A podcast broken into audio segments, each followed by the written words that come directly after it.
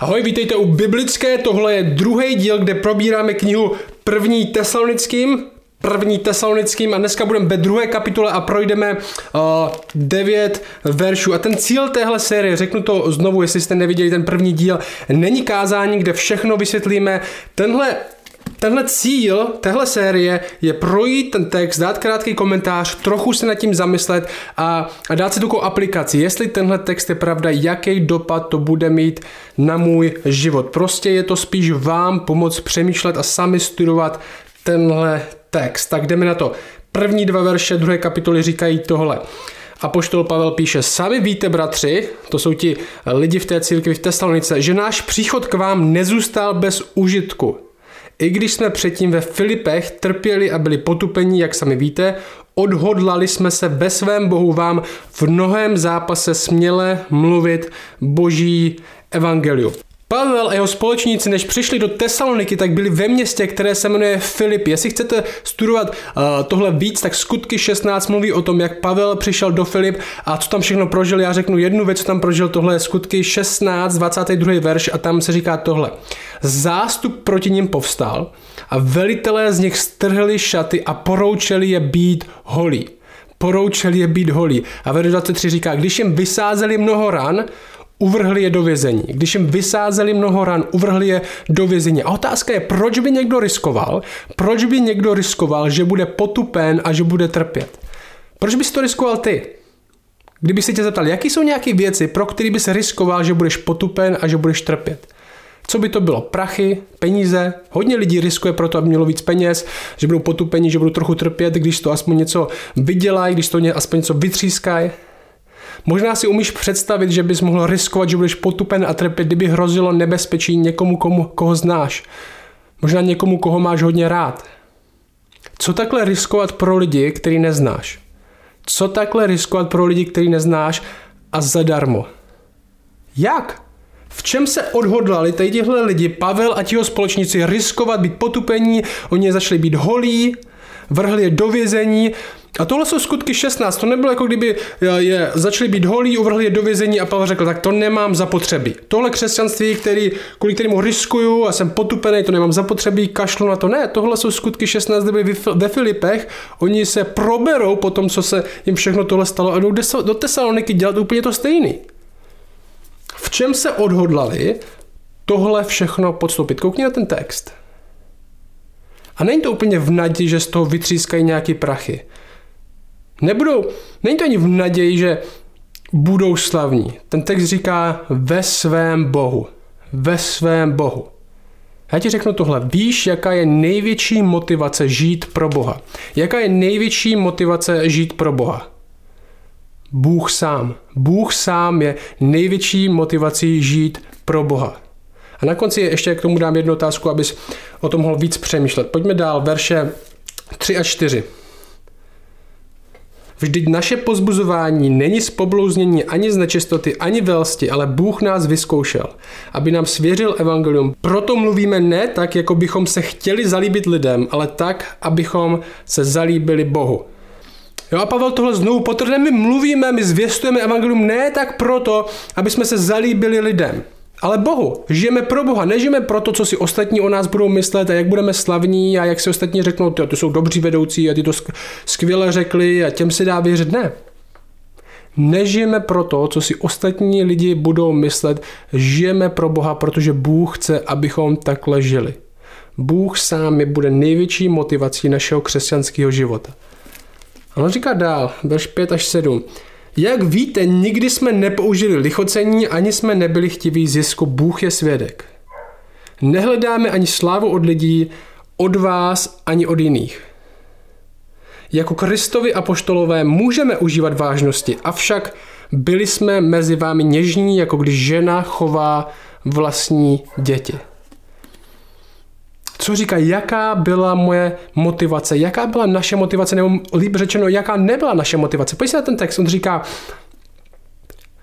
on říká, protože žijeme pro Boha, protože žijeme pro Boha, tak to dost ovlivňuje to, co děláme. První věc, co říká, je tahle, my nemanipulujeme lidi do víry, my nepoužíváme lichocení. My nepoužíváme lichocení, nejdeme za lidmi a řekneme, ty jsi tak chytrý a úžasný, ty bys měl být křesťan a křesťanství z tebe udělá ještě prostě chytřejšího a krásnějšího člověka. Ne, my nepoužíváme lichocení, když s lidmi sdílíme evangelium, my lidi nemanipulujeme do víry, nejde nám o čísla. Taky říká, my neděláme to proto, aby jsme byli bohatí. My ani nejsme chtiví zisku, Bůh je svědek.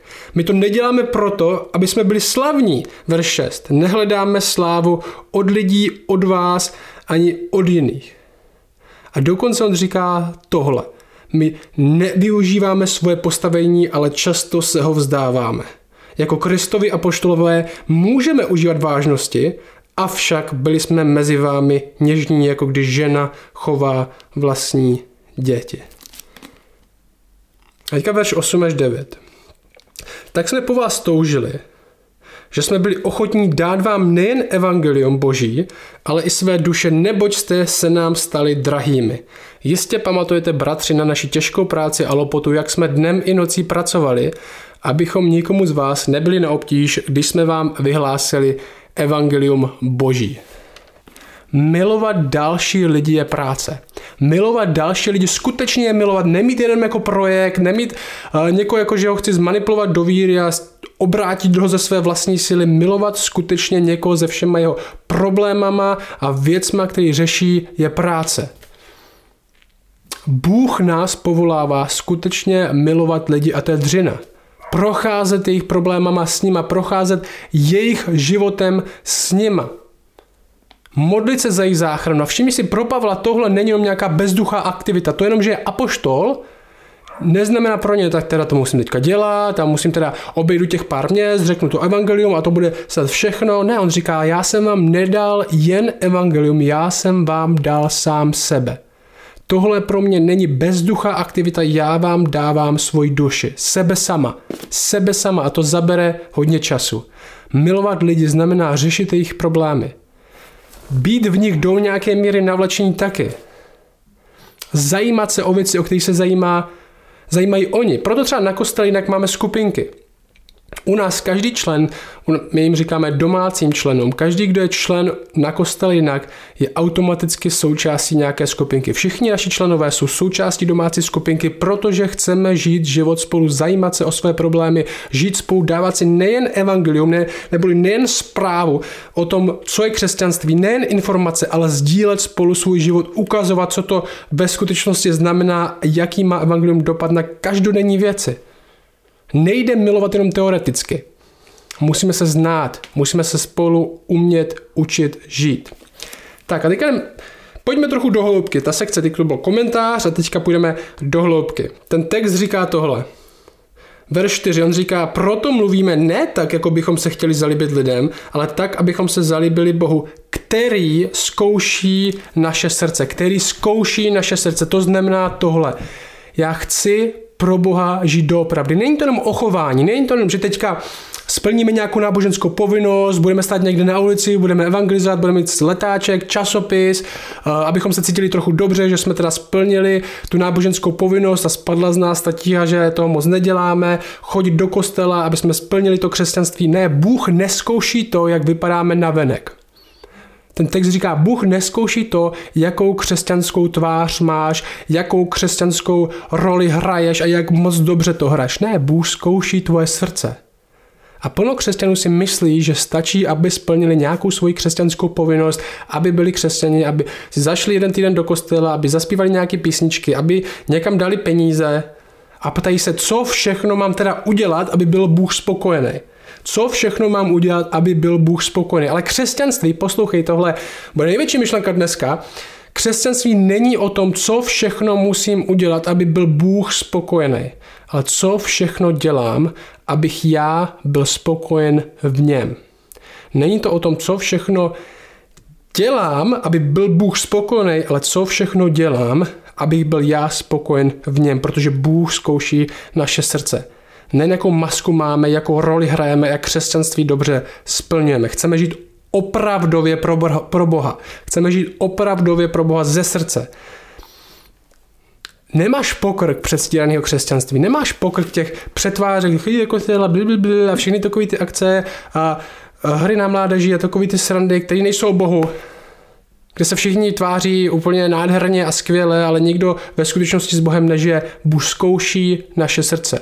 Bůh zkouší naše srdce, Bůh se dívá na srdce. Pojďme na tu aplikaci. Dvě otázky dneska na vás mám, jenom dvě otázky. Největší motivace, první, největší motivace žít pro Boha je Bůh sám. Jak tohle chápeš? Největší motivace žít pro Boha je Bůh sám. Jak tohle chápeš? Jestli je tohle pravda, že největší motivace žít pro Boha je Bůh sám, jak to změní něco na tom, jak žiješ tenhle týden. Zkus to napsat. Jestli největší motivace žít pro Boha je Bůh sám, mám někde jinde tu motivaci žít pro Boha, mám někde jinde tu motivaci žít to křesťanství. Změní to něco tenhle týden. A druhá otázka je tahle. Je někdo, do koho můžeš investovat víc než jen zprávu, jen informace, ale svůj život. Možná to odkladáš, možná už o někom víš a říkáš si, to je pruda, protože to bude těžký a to zabere spoustu času, moje energie. Je někdo, do koho bys měl investovat víc než jenom informace, víc než jenom telefonát, ale svůj život, kdo to je. Tak jo, to je pro dnešek všechno, uvidíme se zase další týden. Ciao.